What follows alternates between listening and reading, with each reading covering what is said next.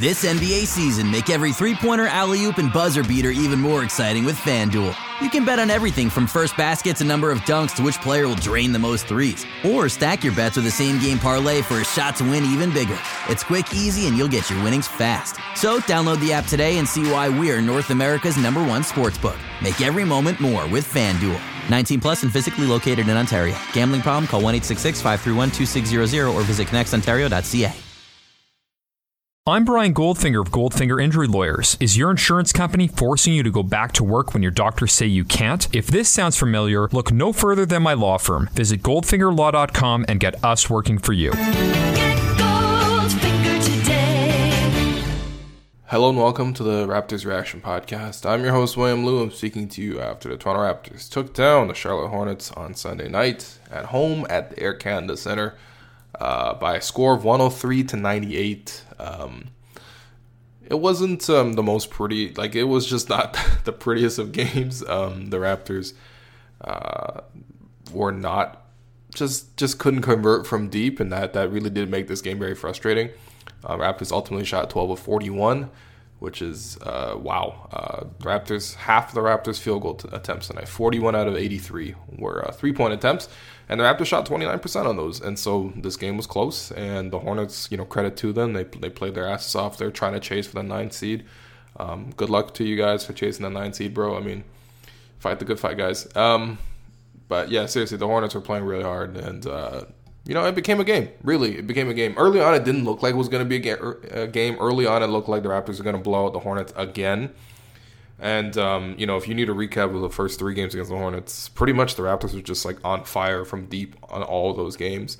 And um, you know, like like I said earlier, to, this game was different. And so you know, this, the same formula to beat the Hornets wasn't available to the Raptors, but you know, most of that was just the Raptors missing shots. Like the Hornets like really overloaded like the strong side. So like they really didn't allow the Raptors initial pick and roll action to happen. So the Raptors had to swing the ball um, and get the ball, you know, to the opposite corner. And and usually the there were a lot of great passing sequences where the Raptors were able to move the ball out of traps uh, and toward two open shooters who you know either made the shot or didn't make the shot, but it was good ball movement. Like you know, uh, DeRozan was good on this perspective. Like JV was really good on this. Like a lot of good sequences, but the Raptors just couldn't hit shots. Regardless, the Raptors defense was there. The Hornets offense is just bad. Every time you look, it's like you know, Kemba Walker hoisting up a bad shot or Nick Batum. I mean, Nick Batum looked terrible. Like, just terrible. I know he had eight assists, but, like, this team had 16 assists overall. Wasn't a lot of good ball movement. Um, but yeah, I mean, look, the Raptors couldn't hit shots. You fig- it just looked like the Raptors were going to eventually blow this game open. And, you know, I don't know the Raptors came to this game with the same kind of intensity that they normally do, which why would you, man? Like this is game 62 of the season. The Raptors are first in the East. They're playing a team that's 10th in the East. Um, you know, like you compare the way they played that that Wizards game to the way they played this game, completely different.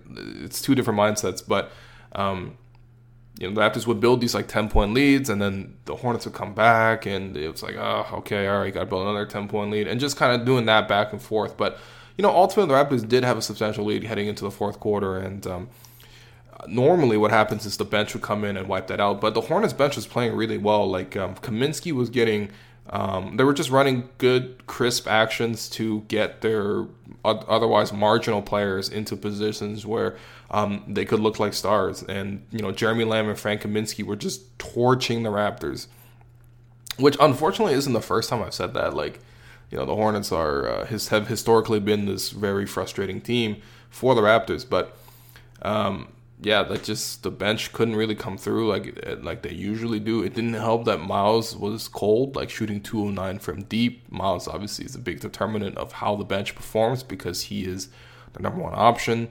Um, Delon Wright wasn't very aggressive. Uh, that hurt. VanVleet wasn't really doing much there. Um, Poeltl was in foul trouble the whole game. Four fouls in 14 minutes.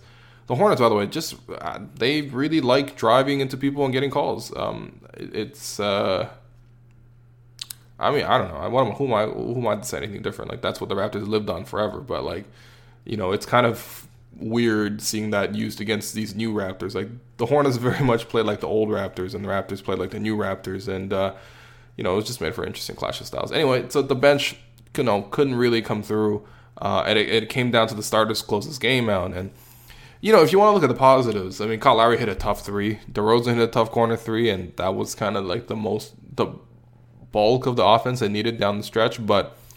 For the most part, it was another ugly finish for the Raptors. Um, it's just the thing that frustrates people um, is that like they're just very disorganized when they play offense in the fourth quarter. And I think I, I might have a new theory on this. I think um, earlier in the game, the Raptors always involve their bigs in these actions, but later in these games, it's like VanVleet shuffles it to DeRozan, it to the cow. Like there's the bigs are just not involved at all. And I guess this has just been like a, you know, it's been the same trend for the last couple years. And you want the ball in the hands of your your your your guards. You for sure you do, but like it's just harder to create the mismatches. It's harder to create like if it's the if it's like Lowry screening for DeRozan, right? Like yeah, that screen that play like at best you get like a switch and you get a smaller guy on, on Demar, which is nice, but it's ultimately not that great of a possession.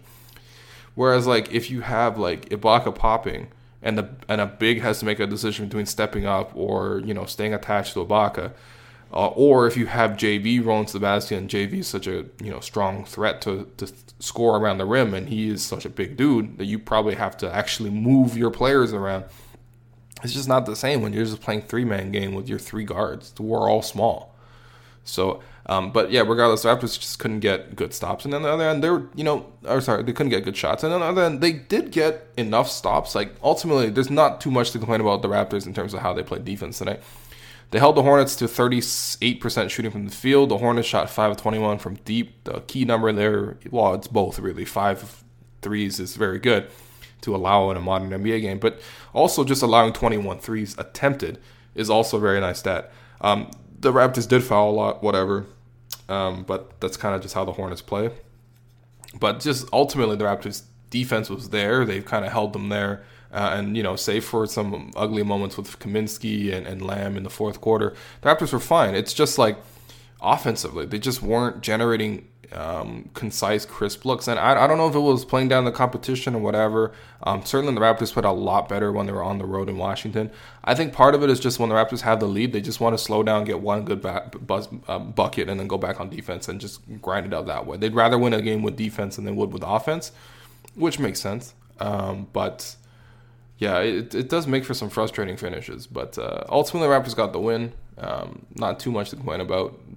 It's a four game win streak. I think, to be honest, the, the, the fact that I even have a downtrodden tone and the fact that I am a little bit frustrated with this game speaks to like how spoiled Raptors fans are. Like we're just so used to the Raptors, you know, squashing teams basically by the time the fourth quarter rolls around, or certainly by that first TV timeout of the fourth quarter where the Raptors are usually up 20 because the bench is like capitalized on this stumbling weak unit. Um, but uh, yeah, I mean, I think it probably speaks to the fact that we've been spoiled by all the success because shit, I almost feel bad about the five point win against the Hornets. And the Hornets have been historically like a pesky opponent. And to be honest, like the Hornets are not that bad. Like they're not that bad. Like, yes, there are eight games under 500, but they're also like their point differential is really, really un, like just unfortunate for them, for, kind of for two years in a row. And they have capable moments, and they have capable players that have, have stepped up and had big moments for the Raptors. Um, I'll say this much though, Nick Batum, I, I, really think Nick Batum was one of the best Raptors tonight. He played 35 minutes, and I swear to God, I feel like all he did was take bad jumpers and, and make passes out of the post that, you know, yeah, some of them turned into assists, but it wasn't even like he was creating plays. You know what I mean? So, um, yeah, ultimately, whatever. The Raptors got the result. It's a 4 and 0 week. There's nothing to complain about. It's it's, uh, it's great. And the Raptors have another four game week coming up. Hopefully, they can take care of business. They have that Hornet, they have that uh, that Houston game coming up. So that's gonna be tough. But uh, yeah, I mean, if you want to play down your op- your competition a little bit, um, which I don't even necessarily know if that's exactly what the Raptors did. I feel like that's what they did in the second half. In the first half, they're moving the ball around. If they hit some shots, this game's over. Like in the first half, like the Raptors are getting so many wide open looks.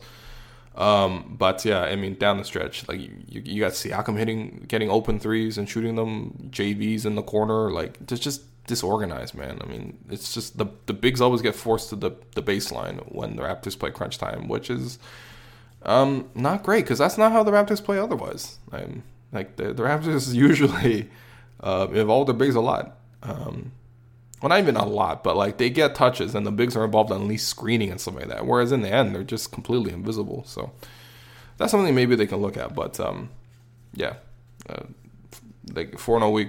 Hopefully, keep it rolling. In terms of your three stars, uh, first star, I'm giving that to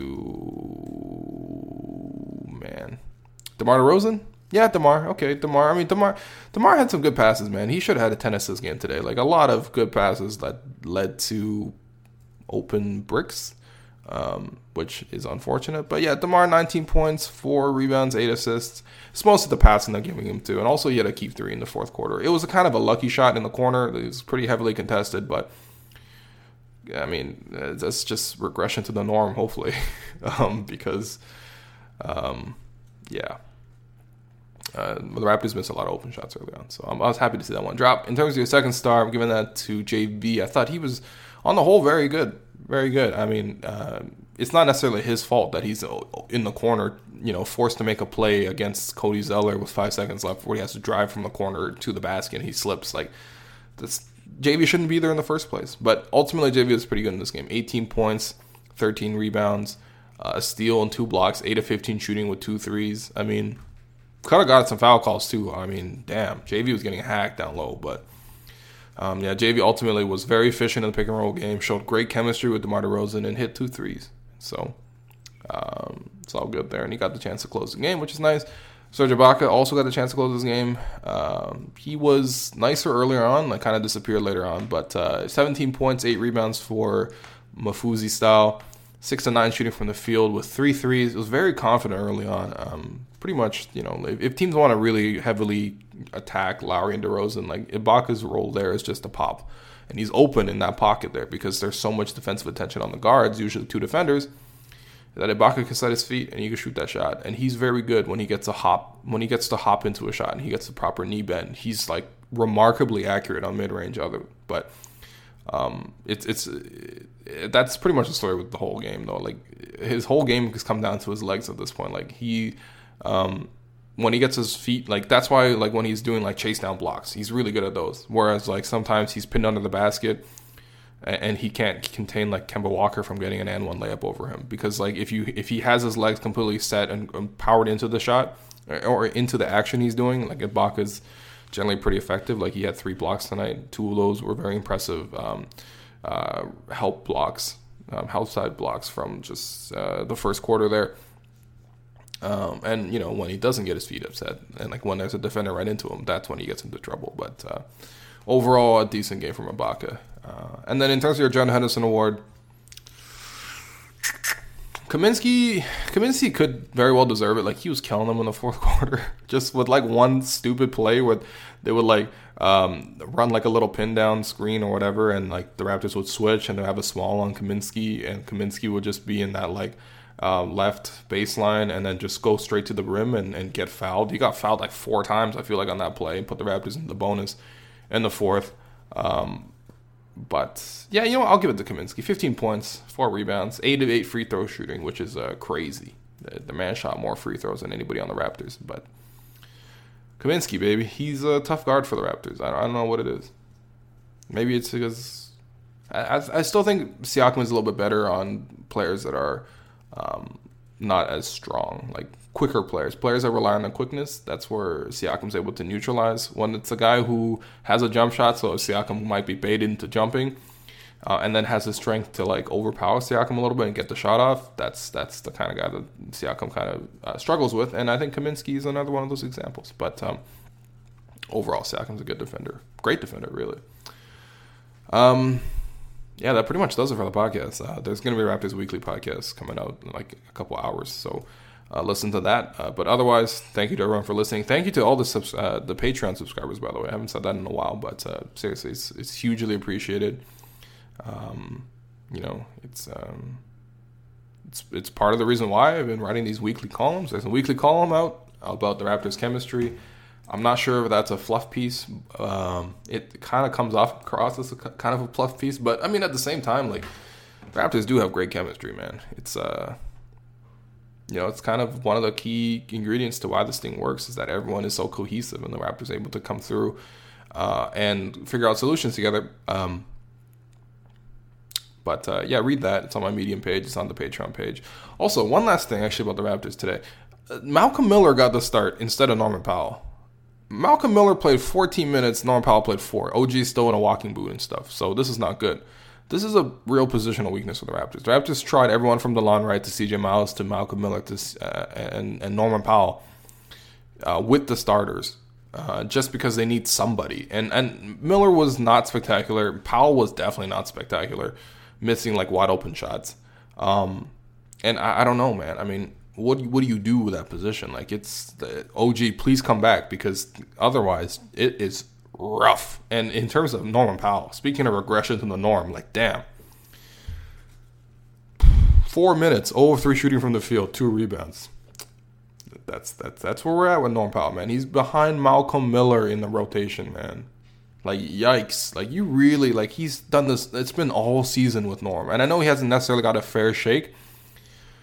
I feel I feel him with that, but at the same time, like man, you just gotta do better. Like you just have to do better. You just come in and do something, man. Because four minutes, zero, oh three shooting from the field. I I don't even know what to say about that. Like it's it's a tough look. It's a tough look. And Dwayne Casey's being nice about it, for sure. But I mean, at this point, Dwayne's like, "Oh, listen, I, I can't, I can't, I can't. Uh, with OG out of the lineup, I can't hide. I can't hide you, man. I can't give you excuses. Like we need you to get minutes." And man comes in and gives you four minutes, misses three shots. Like yikes. that's it's, it's tough to watch. But uh, we're all rooting for Norm. Of course, everyone is rooting for Norm. Norm has given this franchise so many great moments um, in its limited time with the team. But like, damn, he's just got to do better. That's all. Anyway, thanks again to uh, everyone for listening and uh, listen to the Raptors Weekly podcast. And uh, there will be another podcast coming out uh, on Tuesday when the Raptors play again.